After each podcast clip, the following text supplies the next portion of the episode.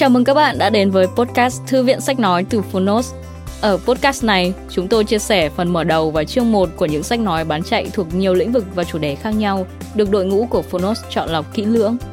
Mong là thông qua podcast, các bạn sẽ tìm thấy những quyển sách phù hợp cho bản thân, kiến thức hữu ích cũng như những nguồn cảm hứng cho đời sống tinh thần và sự nghiệp.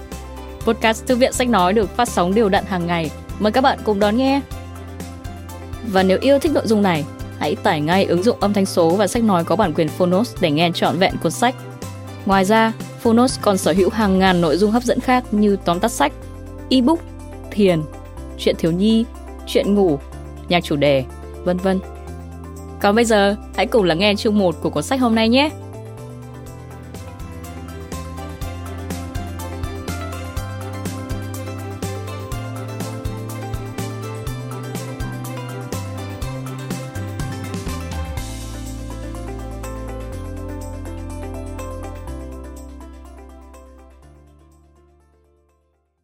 Bạn đang nghe từ Phonos. Những gã khổng lồ công nghệ Trung Quốc, Hành trình từ kẻ bắt trước thành người khởi xướng công nghệ của thế giới Tác giả, Rebecca A. Fanin Người dịch, nhóm dịch Helios Độc quyền tại Phonos Phiên bản sách nói được chuyển thể từ sách in theo hợp tác bản quyền giữa Phonos với công ty cổ phần sách Alpha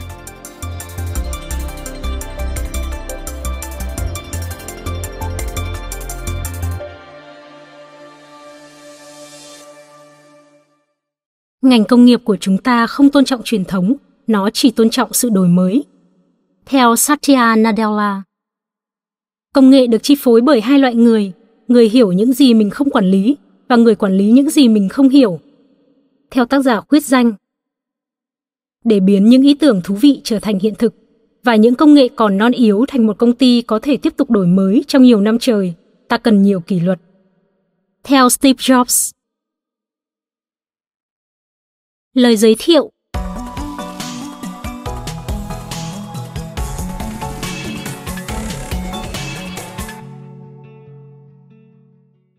Hoàng Nam Tiến,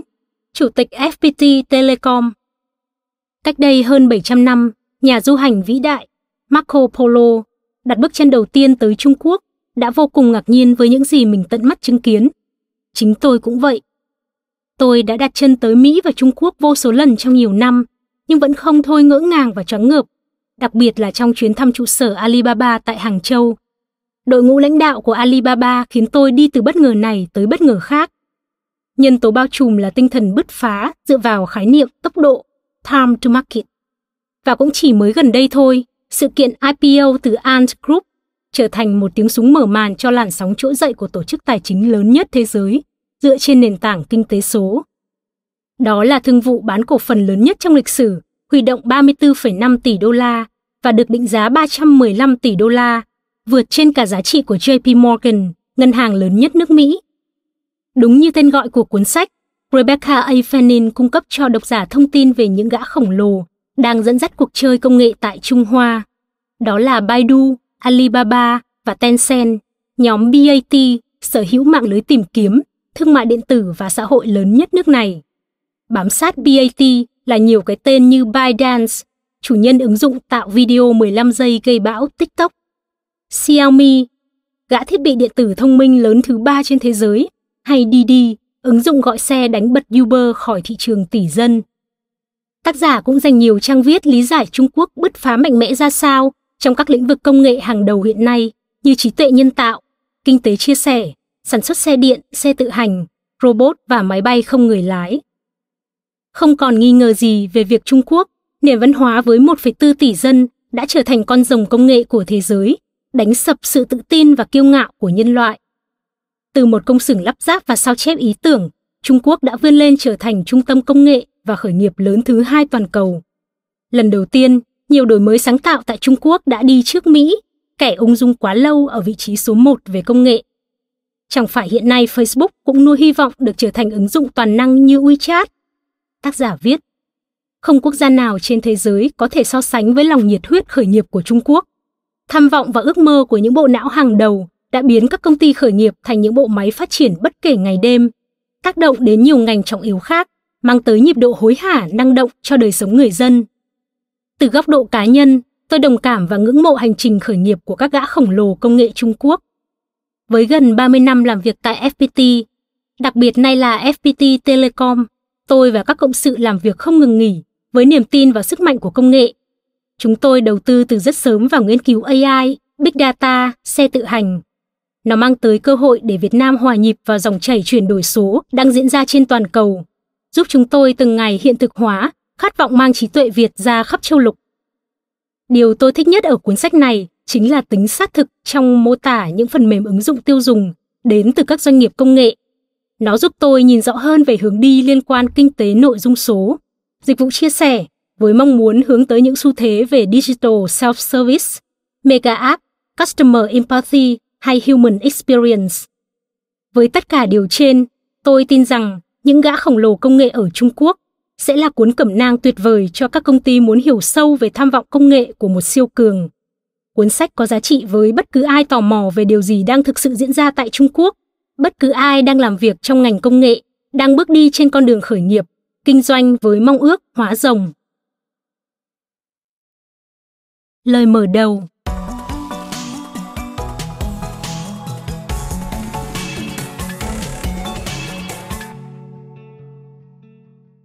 Trong hai thập kỷ qua, thung lũng Silicon của Trung Quốc đã phát triển để trở thành một thế lực hàng đầu về công nghệ, đầy tiềm năng thống trị trong tương lai gần. Từ kẻ chuyên sao chép cho tới những nhà khởi xướng, các gã khổng lồ công nghệ Trung Quốc đang cho thấy con đường rộng mở với những tiến bộ hàng đầu để có thể đối đầu với phương Tây. Bạn có sử dụng WeChat không? Tôi vẫn thường nghe người ta hỏi câu này. Có, tôi sử dụng WeChat rất nhiều tại Trung Quốc và đôi khi ở thung lũng Silicon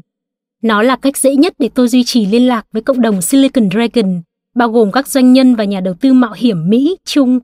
Với siêu ứng dụng WeChat của Trung Quốc, bạn có thể nhắn tin và trò chuyện theo nhóm hoặc một một, thực hiện thao tác chuyển tiền, thanh toán hóa đơn và thực hiện vay nợ chỉ trong vài giây, mua vé xem phim, tìm kiếm bạn bè gần đó, đặt hàng tạp hóa, mua sắm mặt hàng thời trang và đăng tải các đoạn video, tin tức, biểu tượng cảm xúc, hình ảnh. Bạn chẳng cần đến danh thiếp chỉ cần trao đổi một mã QR trên chiếc điện thoại thông minh của mình và bùm, bạn được kết nối. WeChat là một siêu ứng dụng có tính đổi mới đột phá. Nó kết hợp các tính năng của Facebook, Twitter, Skype, WhatsApp, Instagram và Amazon. WeChat có trên một tỷ người dùng trên toàn thế giới và rất khó để phân định rạch ròi đây là ứng dụng làm việc hay giải trí. Một nhà đầu tư mạo hiểm đến từ San Francisco đã hoàn thành danh mục điều khoản trong một thỏa thuận đầu tư tại Bắc Kinh hoàn toàn bằng WeChat. Những người hâm mộ vây quanh một nhà đầu tư mạo hiểm của vịnh San Francisco đang phát biểu tại hội thảo ở Thâm Quyến, ngay lập tức được kết nối với ông chỉ bằng việc quét mã QR trên WeChat từ điện thoại. Thậm chí những người ăn xin tại các thành phố lớn của Trung Quốc cũng cầm theo điện thoại thông minh với mã QR để nhận tiền từ người hảo tâm. Tiền mặt và email đã trở thành quá khứ tại Trung Quốc. WeChat chỉ là một trong rất nhiều sự đổi mới sáng tạo của Trung Quốc đang cách mạng hóa tương lai với những tiến bộ vẫn khá hiếm hoi tại phương Tây. Công ty khởi nghiệp thương mại điện tử của Trung Quốc Pinduoduo giúp bạn mặc cả khi mua sắm trực tuyến trên điện thoại theo một cách rất thú vị và hấp dẫn. Ứng dụng phát trực tuyến video kéo dài 15 giây TikTok đã thực sự gây ấn tượng mạnh với thế hệ thanh thiếu niên và có thể giúp những người làm video trực tuyến trở thành ngôi sao giàu có, trong khi nó ra đời sau cả YouTube và Instagram. Công ty khởi nghiệp trong lĩnh vực trí thông minh nhân tạo AI có giá trị lớn nhất thế giới SenseTime, sử dụng công nghệ nhận diện khuôn mặt trên các con phố để phục vụ mục đích an ninh.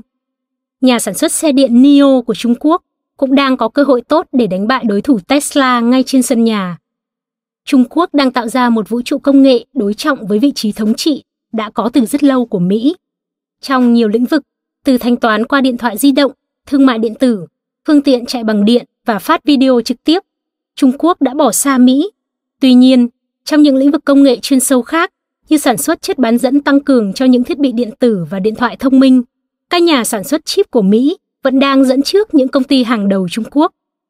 Trung Quốc từ trước vẫn là nước đi sao chép các ý tưởng công nghệ của phương Tây, nhưng giờ thì không. Trung Quốc đã đánh bại Mỹ trong việc đưa con tàu vũ trụ đầu tiên sang đến nửa bên kia của mặt trăng. Một nhà khoa học Trung Quốc tuyên bố nghiên cứu của mình sẽ dẫn thế giới tới việc sản sinh ra những đứa trẻ đầu tiên với bộ mã gen được chỉnh sửa. Toàn bộ đội xe buýt tại Thượng Hải và trung tâm công nghệ phía Nam của Trung Quốc là Thâm Quyến đều chạy bằng điện. Một bác sĩ robot tại Trung Quốc lần đầu tiên thực hiện ca cấy răng 3D cho một bệnh nhân. Hệ thống nhận diện khuôn mặt đã có thể nhận diện những người đi đường phạm luật thông qua màn hình LED tại các nút giao thông và gửi cảnh báo trên WeChat. Các bộ cảm biến trên những cột đèn thu thập và gửi thông số về mức độ ô nhiễm cho chính phủ, từ đó khuyến cáo người dân không ra đường khi chỉ số vượt ngưỡng nghiêm trọng. Trung Quốc đã xây dựng thành công cây cầu nối biển dài nhất thế giới, trên 55 km, nối Hồng Kông, Macau và thành phố Thượng Hải với chi phí lên tới 20 tỷ đô la. Các nhà phát minh công nghệ của Trung Quốc đang vươn lên mạnh mẽ. Các lãnh đạo doanh nghiệp và chính trị Mỹ cũng không thể tiếp tục thờ ơ trước những tiến bộ vượt bậc về công nghệ của Trung Quốc.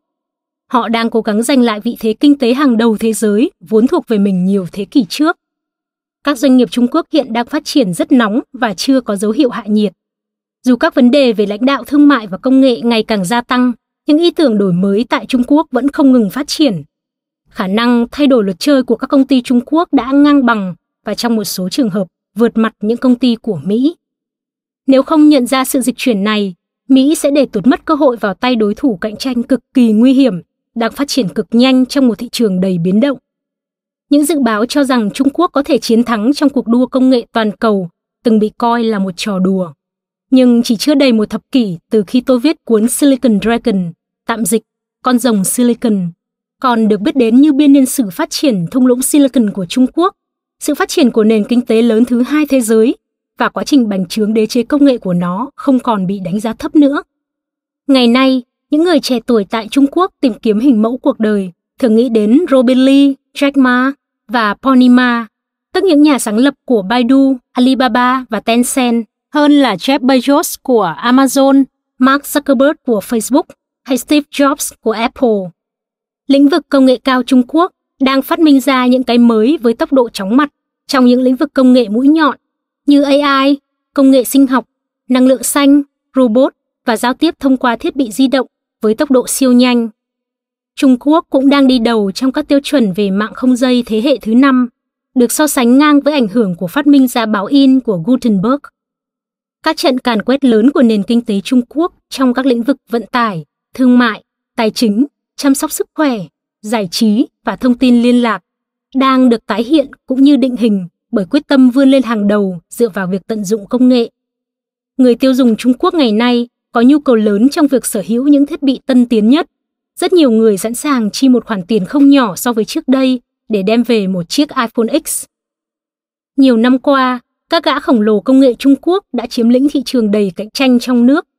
Giờ đây, khi đã biết con đường dẫn đến thành công của thung lũng Silicon, họ cũng tham vọng tìm cách tận dụng bí quyết, vốn, quy mô của mình để trở thành con rồng lửa trên phạm vi toàn cầu. Họ đang từng bước bước ra vũ đài thế giới và ngày càng nhận được sự công nhận của phố Wall, phố Main, Capitol Hill, giới học thuật và truyền thông. Người Trung Quốc đã và đang thành công trong việc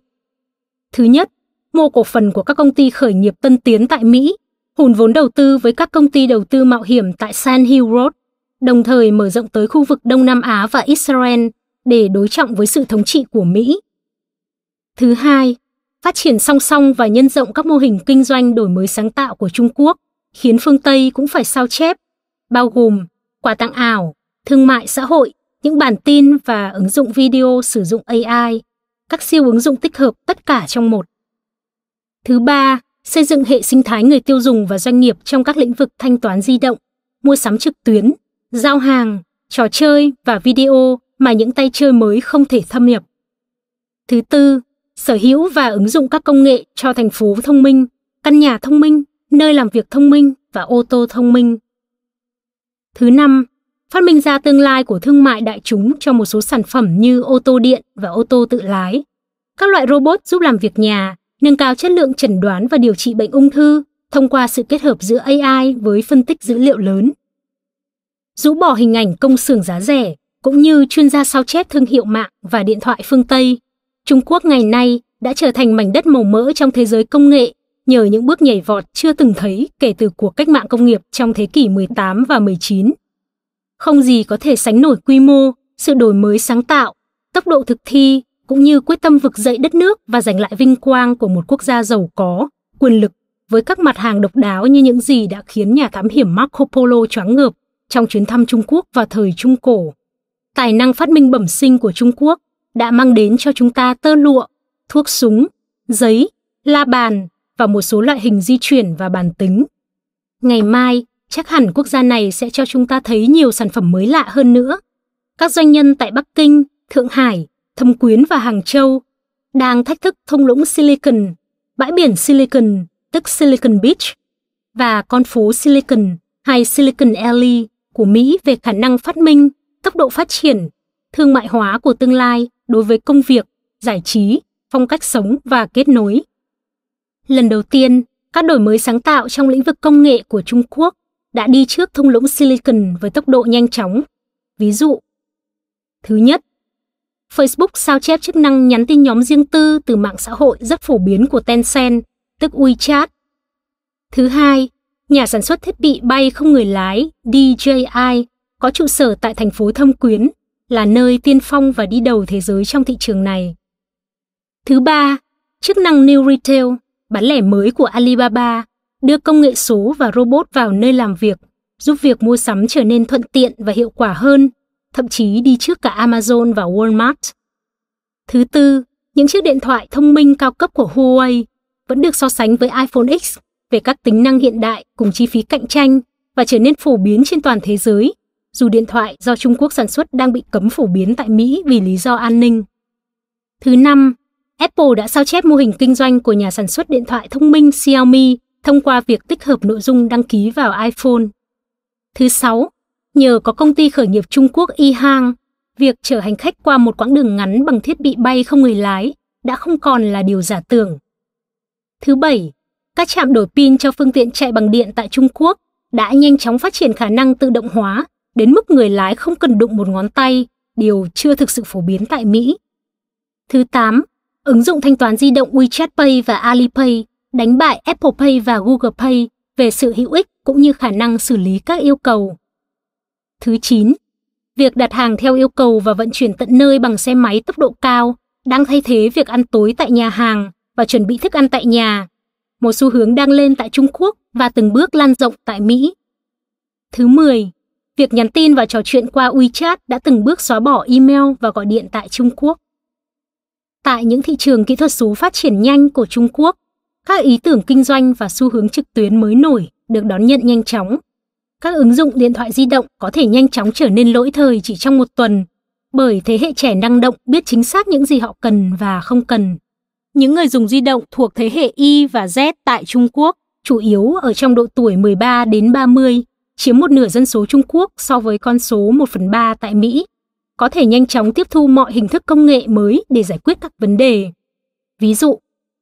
thứ nhất, ứng dụng WeChat của Trung Quốc chỉ mất 3 năm để phủ sóng phân nửa đất nước và đến giờ là hầu hết dân số. Thứ hai, việc tặng quà ảo cho những nhà làm nội dung trực tuyến, người nổi tiếng và có sức ảnh hưởng lớn đã diễn ra vài năm trước khi thị trường video phát trực tiếp của Trung Quốc bùng nổ, trong khi xu hướng này chỉ mới bắt đầu chớm nở tại Mỹ. Thứ ba, mảng kinh doanh chia sẻ xe đạp công cộng khởi nguồn từ Bắc Kinh và Thượng Hải. Phải hơn một năm sau, hình thức chia sẻ này mới bắt đầu nở rộ tại các thành phố Seattle, San Francisco và Washington, D.C. Thứ tư, hệ thống điểm số tín nhiệm xã hội của Trung Quốc, System Credit System, đánh giá cá nhân dựa trên tình trạng tài chính, ví dụ như số tiền họ có trong các tài khoản Alipay, số lượng và sức ảnh hưởng của bạn bè họ trên mạng, khả năng thanh toán hóa đơn và những dữ liệu khác để đưa ra điểm số có thể được sử dụng như điểm số tín nhiệm cá nhân và cho một số lợi ích xã hội nhất định,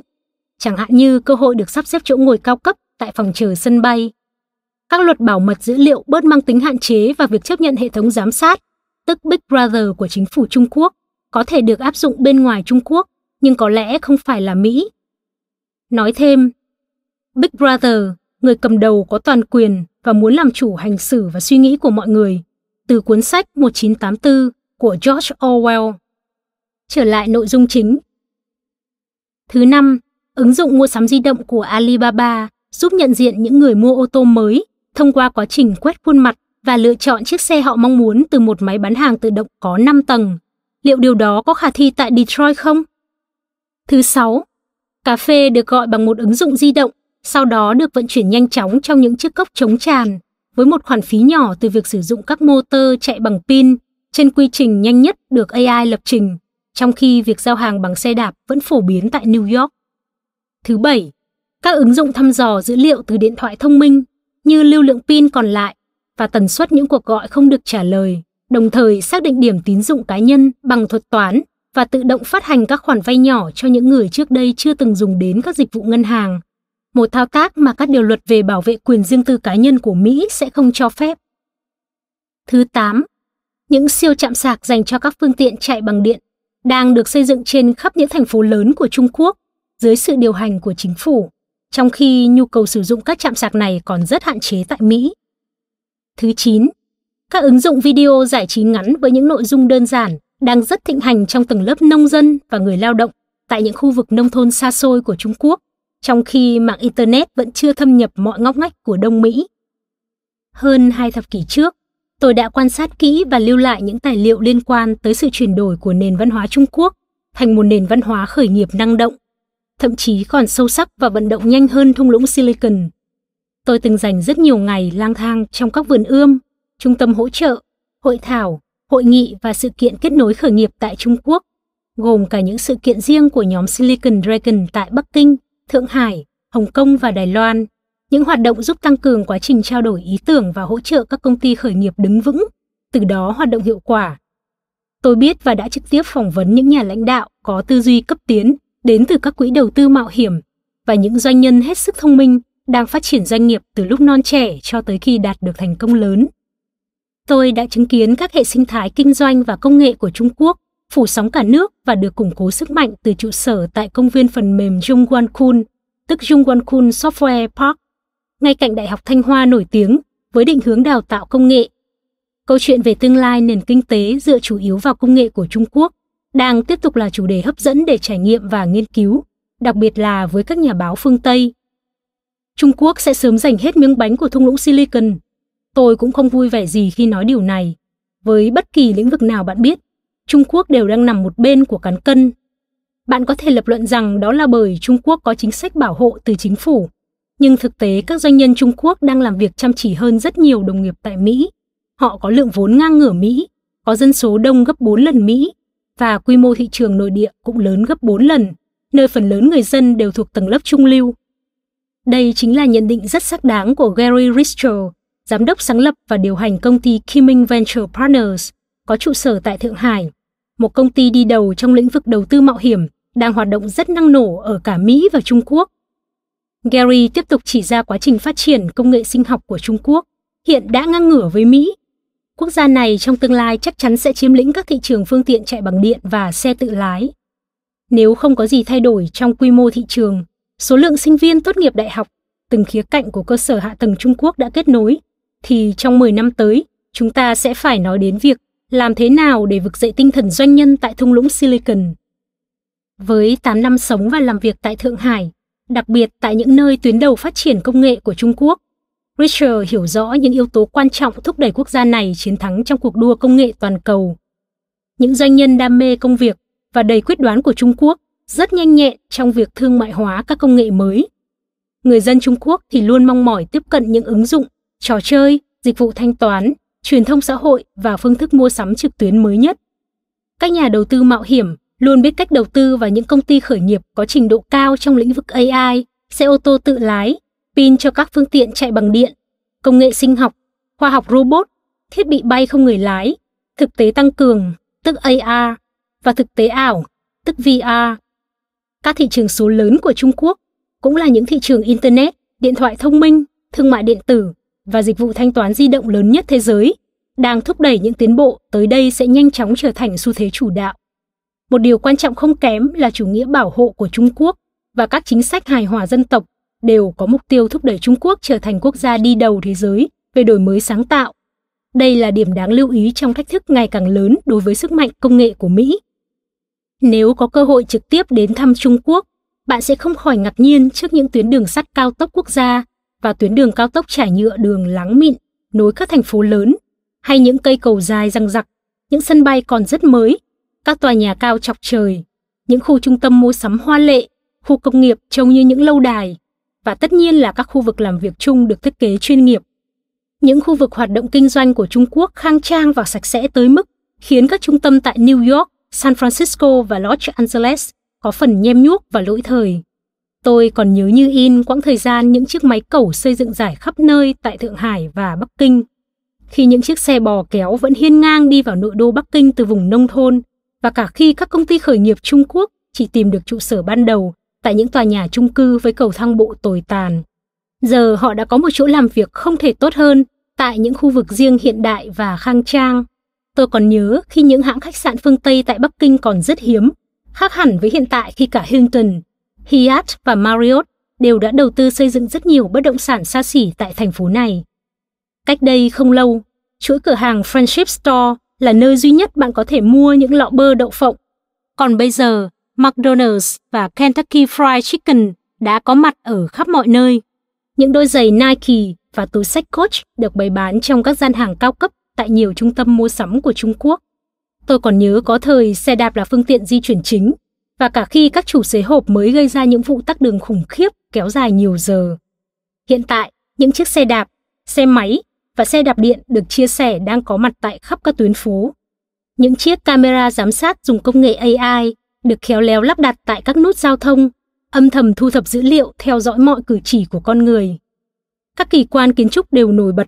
như hệ thống CCTV được lắp đặt trên tòa nhà hình chiếc quần dài tại Bắc Kinh,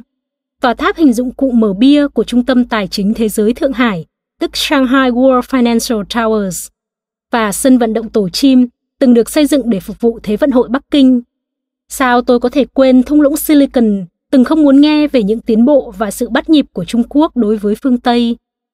Hiện nay, chúng lại được đề cập dày đặc theo cách đáng lo ngại. Trong vài thập kỷ gần đây, nền kinh tế lớn thứ hai thế giới đã xoay trục hạt nhân của chiến lược kinh tế dài hạn từ sản xuất cùng xuất khẩu sang sản phẩm tiêu dùng và hiện là một quốc gia theo chủ nghĩa công nghệ dân tộc. Dù đang dẫn đầu trong rất nhiều công nghệ tiên tiến của tương lai, Trung Quốc là quốc gia đi sau những công nghệ cơ bản như công nghệ chất bán dẫn, nơi họ vẫn phải dựa vào công nghệ kỹ thuật cao của nước ngoài. Tuy nhiên, Trung Quốc cũng đang thực hiện tốt nhiệm vụ thu hẹp khoảng cách này. Cú nhảy vọt để trở thành một quốc gia được sao chép. Cách đây không quá hai thập kỷ, những đổi mới sáng tạo trong lĩnh vực công nghệ của Trung Quốc đã tiến bộ và trải qua ba giai đoạn phát triển, từ sao chép để áp dụng tại Trung Quốc, cho tới được phát minh tại Trung Quốc. Và ngày nay, xu hướng chủ đạo chúng ta thấy là các quốc gia khác đang sao chép chính những ý tưởng nảy sinh tại quốc gia này, nghĩa là các công ty Mỹ cũng đang sao chép những đổi mới cùng sáng tạo của Trung Quốc. Các doanh nhân thế hệ bùng nổ Internet đầu tiên của Trung Quốc đã không ngần ngại sao chép y nguyên những công ty khởi nghiệp đã rất thành công của Mỹ như Yahoo, Amazon, Facebook, Google hay eBay. Những quy định bảo vệ quyền sở hữu trí tuệ tại thời điểm đó hầu như là không có.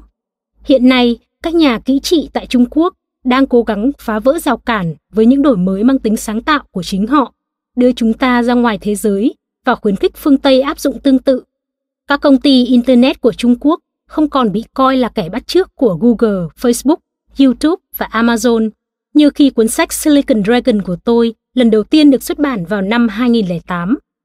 Hiện nay, mô hình kinh doanh Made in China, tức sản xuất tại Trung Quốc, được xây dựng cho thế hệ điện thoại di động đầu tiên đã được nâng cấp và sử dụng rộng rãi.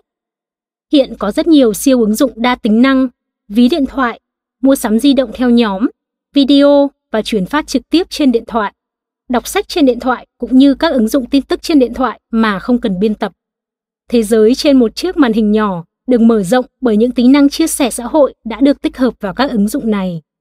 Không quốc gia nào khác trên thế giới có thể so sánh với lòng nhiệt huyết khởi nghiệp của Trung Quốc. Các nhà sáng lập tại Bắc Kinh, Thượng Hải, Hàng Châu, Thâm Quyến và những thành phố loại 2 của Trung Quốc đang bền bỉ, kiên định hướng tới thành công. Họ không sợ thất bại, chỉ sợ bỏ lỡ cơ hội các doanh nhân và nhà đầu tư mạo hiểm được đào tạo tại những ngôi trường đại học danh tiếng phương Tây như Stanford, Harvard, Princeton và Yale.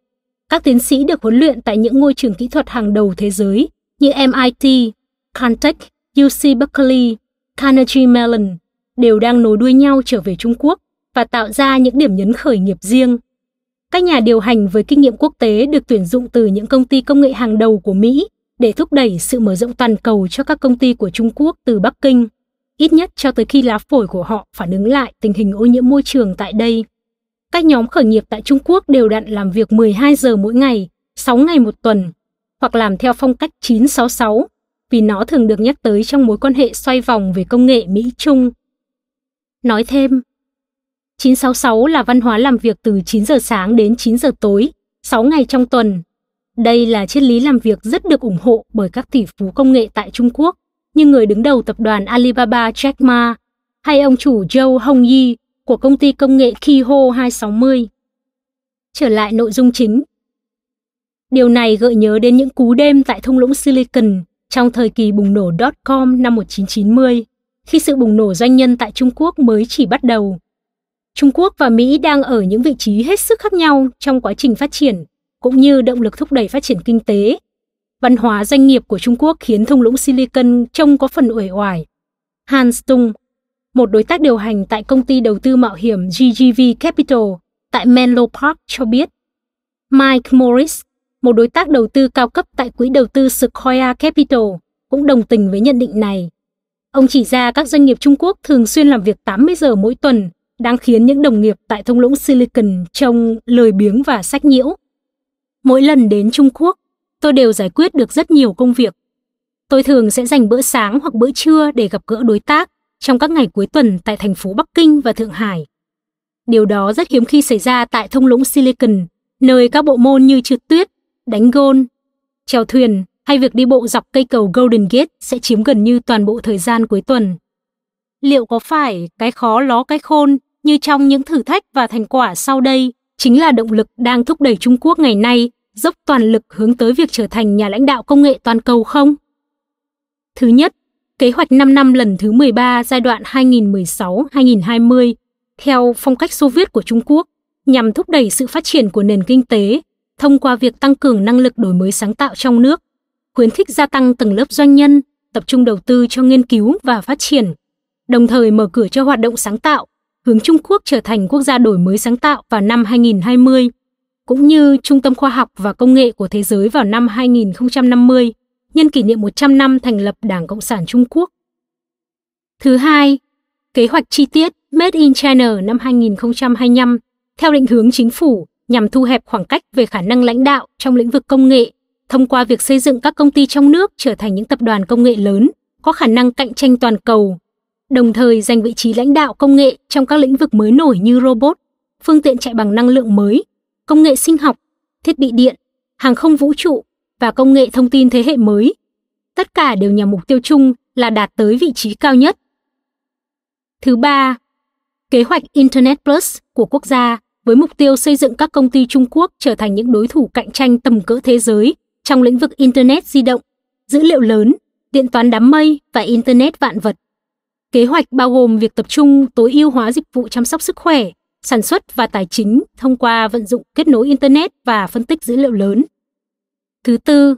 sáng kiến vành đai và con đường của Chủ tịch Trung Quốc Tập Cận Bình nhằm xây dựng một con đường tơ lụa trên đất liền và trên biển trong thế kỷ 21 có khả năng vượt mặt kế hoạch Marshall nhằm phục hồi châu Âu sau Thế chiến của Mỹ.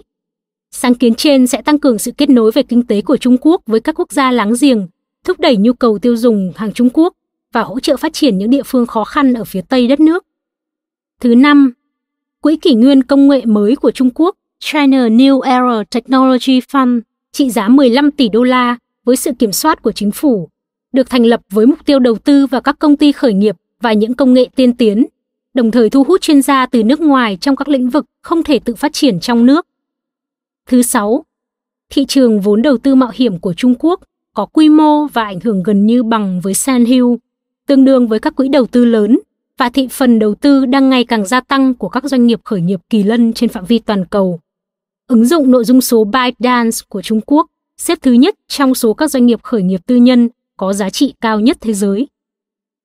Thứ bảy, Tencent và Alibaba đều nằm trong top 10 công ty cổ phần đại chúng về giá trị thị trường, xếp ngang hàng với các tên tuổi lớn của Mỹ là Microsoft, Apple, Amazon hay Facebook. Cách đây một thập kỷ, không công ty Trung Quốc nào có thể lọt vào danh sách trên. Thứ 8, ngày càng có nhiều công ty công nghệ Trung Quốc có tên trên các thị trường chứng khoán lớn. Tại New York, 31 công ty Trung Quốc đã gọi được số vốn lên tới 8,5 tỷ đô la vào năm 2018. Nổi bật là hai tân binh, nhà sản xuất xe điện cực kỳ sáng tạo NIO và hãng thương mại điện tử mới nổi Pinduoduo.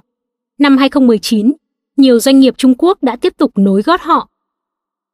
Thứ 9, quyết tâm của Trung Quốc nhằm ghi dấu ấn trong lĩnh vực khởi nghiệp công nghệ ở phạm vi toàn cầu. Giai đoạn 2010-2018, các nhà giao dịch Trung Quốc đã thực hiện thành công 1.315 giao dịch đầu tư trong lĩnh vực công nghệ, trị giá lên tới 99,8 tỷ đô la, phần lớn trong số đó là tại thị trường Mỹ. Thứ 10. Trung Quốc dẫn đầu thế giới về đầu tư công cho hoạt động nghiên cứu và phát triển, tức R&D, với tổng số tiền lên tới 409 tỷ đô la, gần đuổi kịp con số ở Mỹ là 497 tỷ. Được Hội đồng Khoa học Quốc gia Mỹ dự báo sẽ sớm vượt mặt Mỹ. Thứ 11. Tập đoàn Huawei hiện đứng vị trí thứ 5 toàn cầu trong danh sách các công ty đầu tư nhiều nhất cho hoạt động R&D trên cả Intel và Apple. Thứ 12. Trung Quốc từng bước đi lên trong danh sách các quốc gia có nhiều bằng sáng chế nhất, từ vị trí thứ 7 toàn cầu cách đây hơn một thập kỷ, vươn lên vị trí thứ hai như ngày nay, chiếm 21% tổng số lượng bằng sáng chế trên toàn thế giới, tiến rất sát Mỹ, quốc gia duy trì vị trí dẫn đầu với 22%. Trung Quốc được dự báo sẽ vượt mặt Mỹ chỉ trong 2 năm nếu xu thế này còn tiếp diễn. Hiện tại, Huawei đang dẫn đầu danh sách các tập đoàn trên thế giới về số lượng bằng sáng chế mới. Trung Quốc hiện cũng đứng thứ hai trên thế giới về số lượng bằng sáng chế được đưa vào sử dụng. 29% trong tổng số 13,7 triệu bằng sáng chế so với con số 40% của Mỹ. Thứ 13, 4,7 triệu sinh viên tốt nghiệp trong lĩnh vực khoa học, công nghệ, kỹ thuật và toán của Trung Quốc đang vượt xa con số 568.000 của Mỹ. Và các dự báo đều cho rằng số lượng sinh viên tốt nghiệp trong lĩnh vực STEM sẽ tăng 300% vào năm 2030. Thứ 14.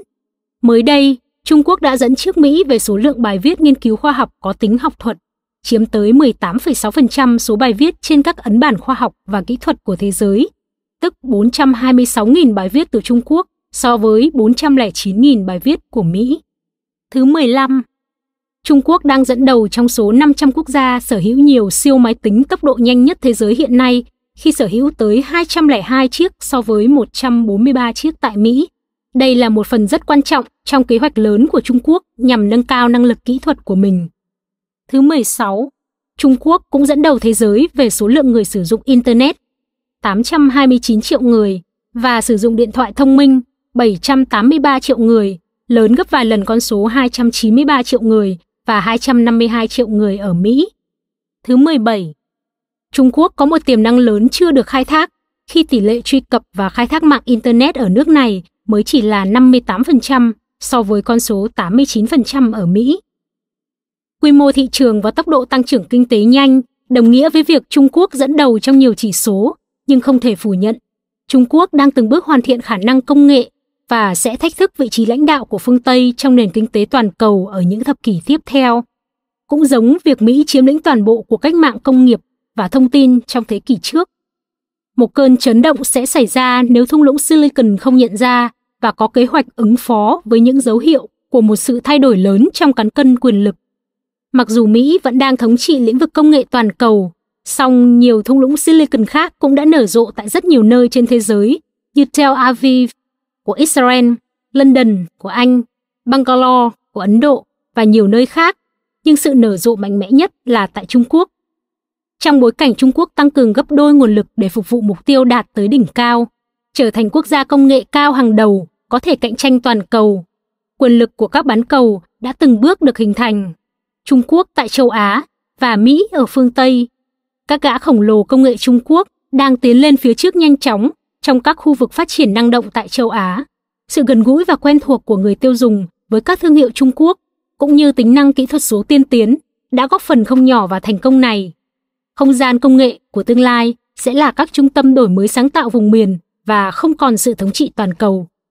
Một điều các công ty công nghệ hàng đầu của Mỹ không thể thay đổi là sân chơi không công bằng. Những công ty Mỹ không thể vượt qua bức tường lửa kiểm duyệt mạng Internet của Trung Quốc và tiếp cận trực tiếp tới các khách hàng tại đất nước này.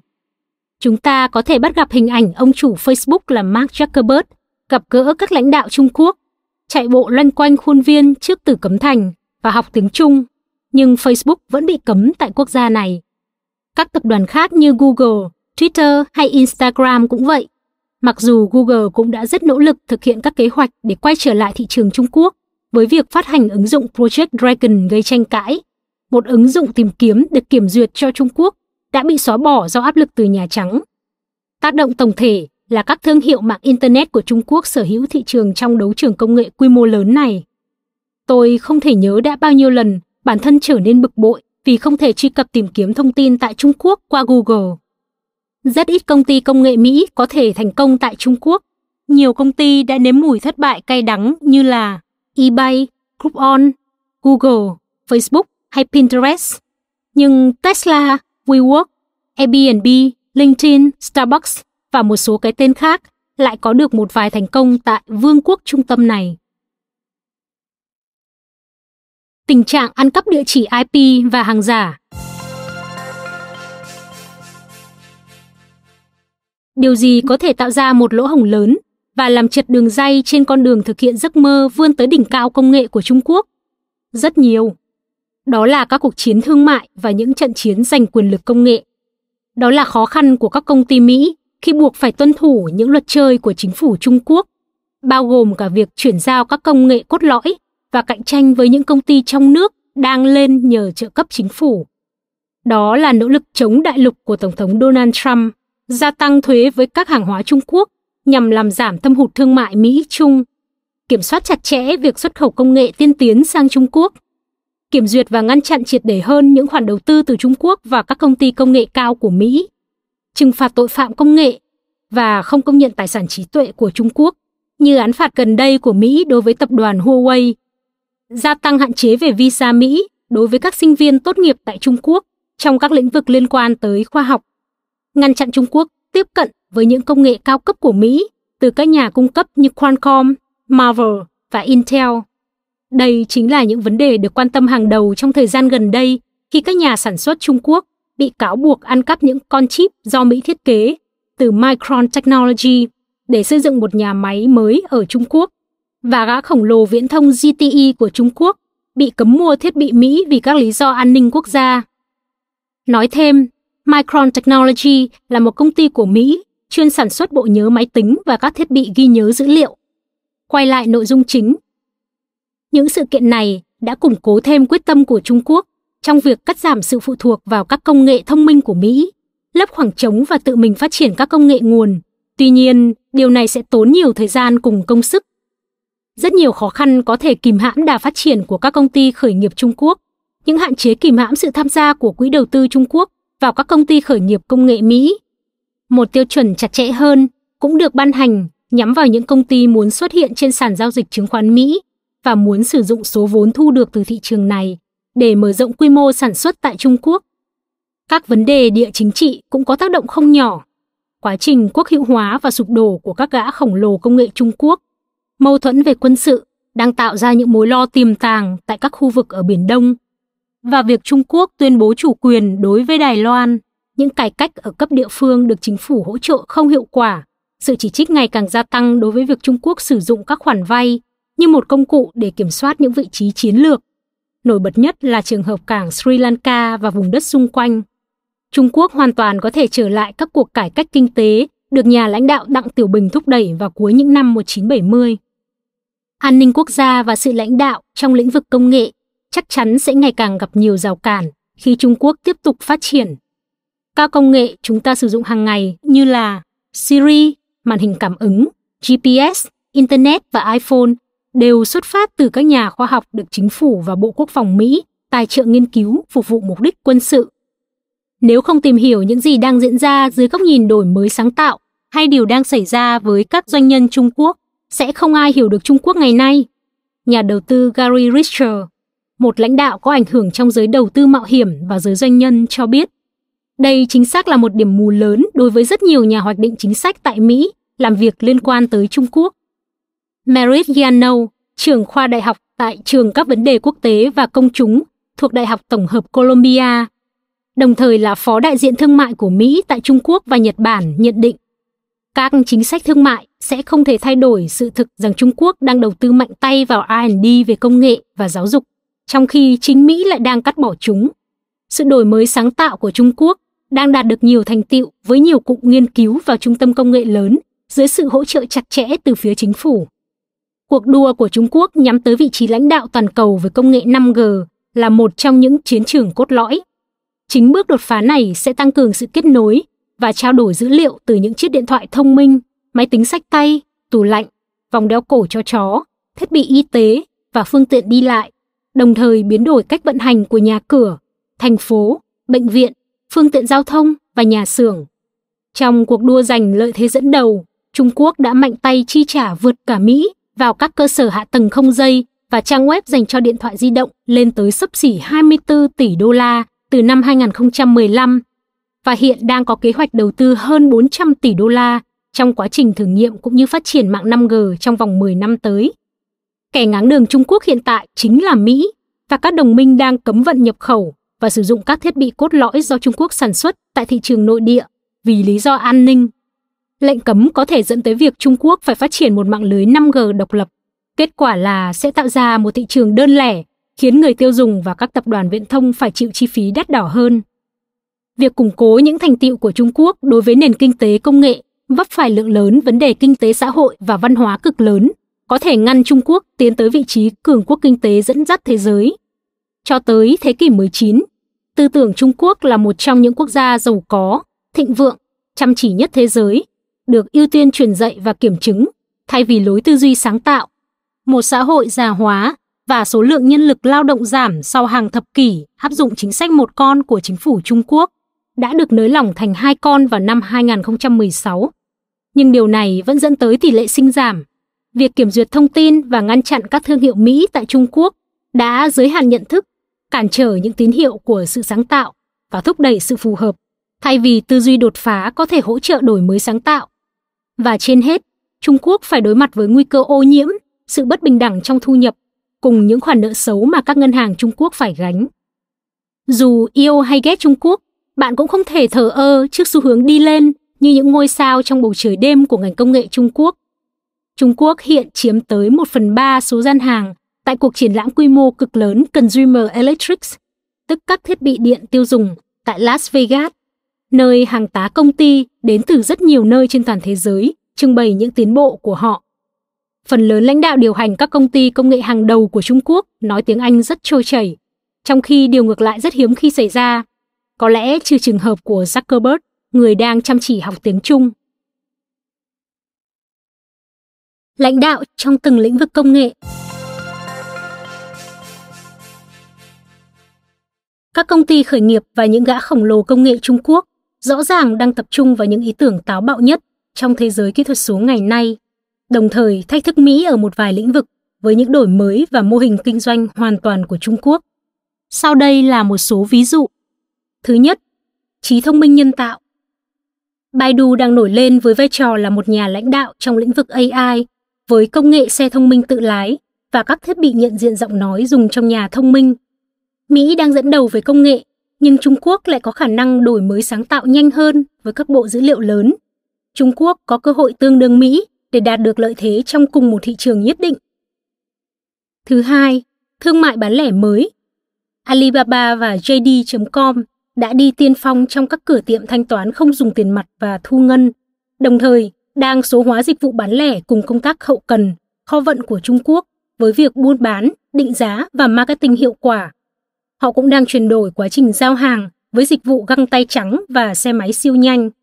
Các cửa hàng tạp hóa tương lai Freeshippo của Alibaba sẽ sử dụng những chú robot và trở nên hiện đại với quy mô rộng hơn các cửa hàng tiện lợi tự động của Amazon Go tại Mỹ. Thứ ba, thanh toán qua di động.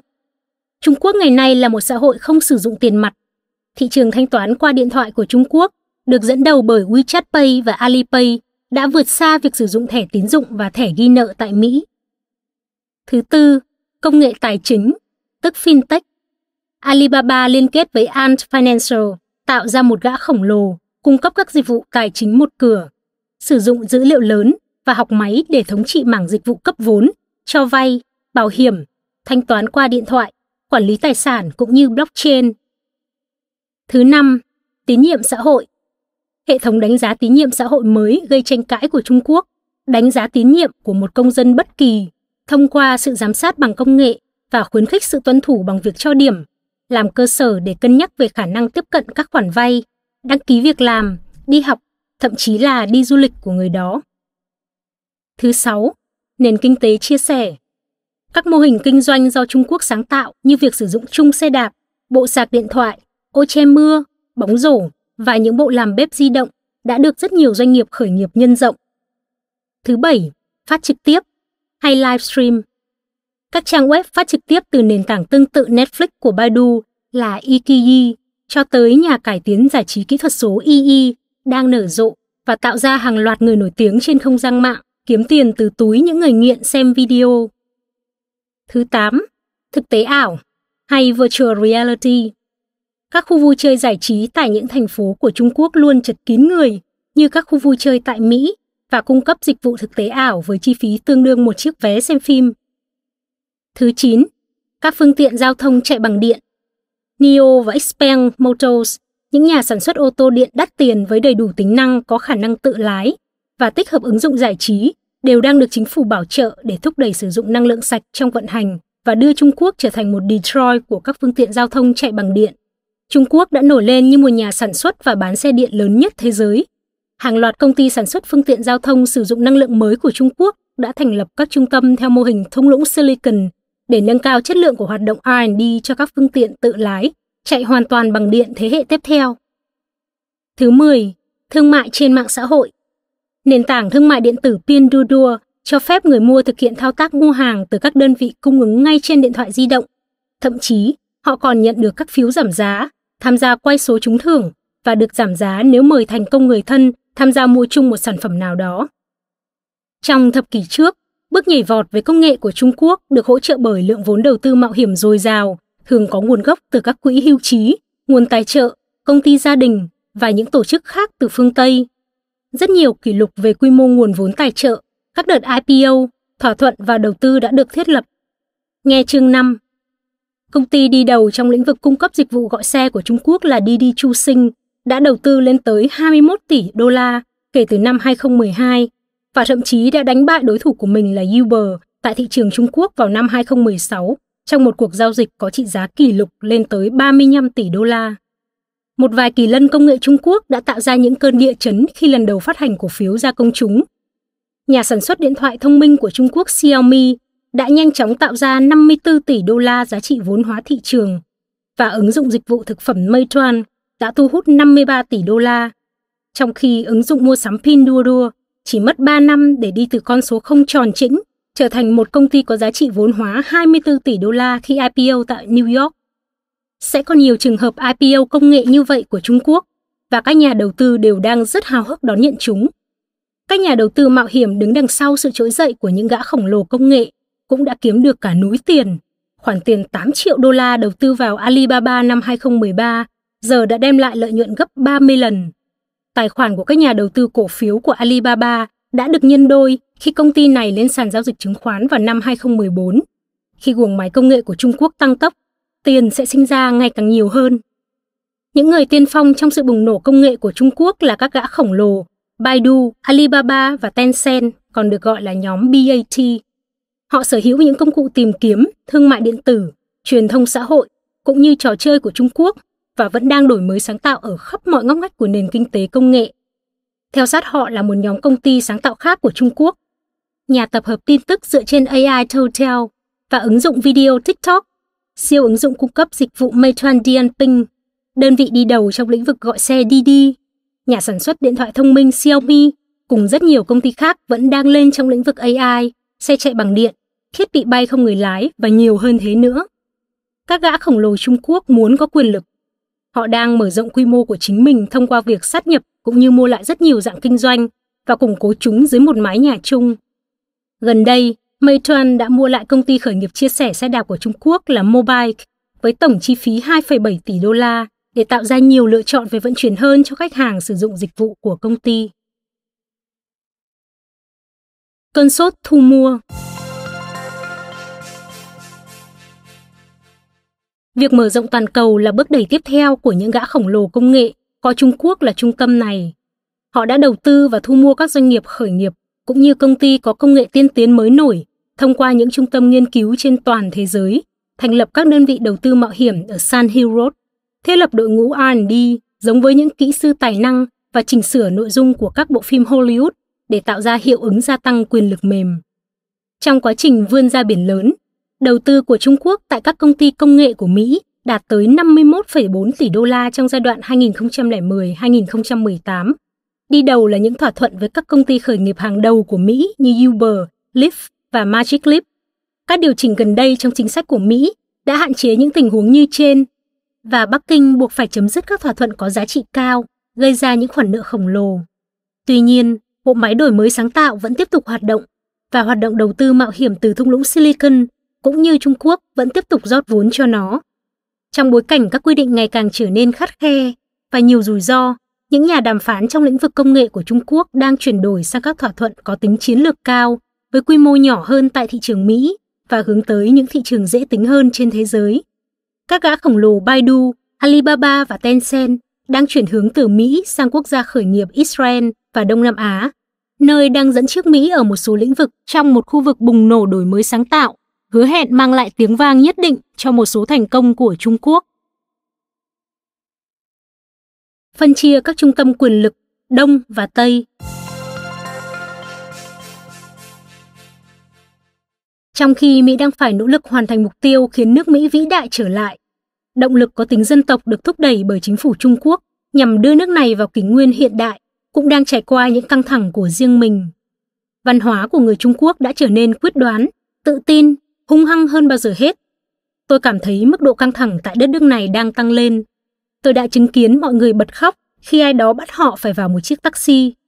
Tôi đã thấy những hành khách không chịu tắt điện thoại khi máy bay đang trên đường băng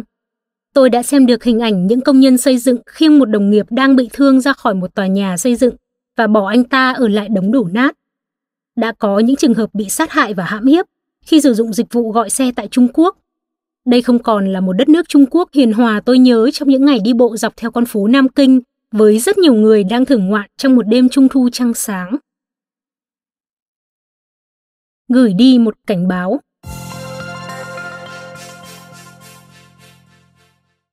Sự chuyển mình tạo ra một vị thế mới của Trung Quốc đã gửi đi tín hiệu cảnh báo đối với các nhà lãnh đạo doanh nghiệp và nhà làm chính sách phương Tây.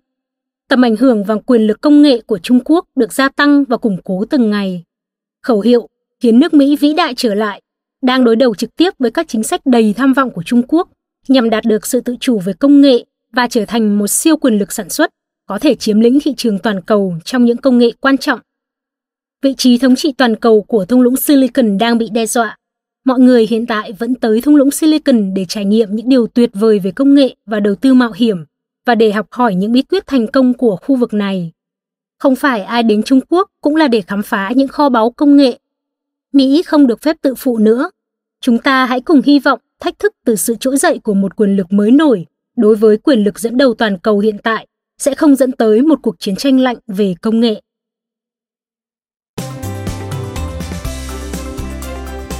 Cảm ơn các bạn vì đã lắng nghe podcast Thư viện Sách Nói. Podcast này được sản xuất bởi Phonos, ứng dụng âm thanh số và sách nói có bản quyền dành cho người Việt. Hẹn gặp lại các bạn ở những tập tiếp theo.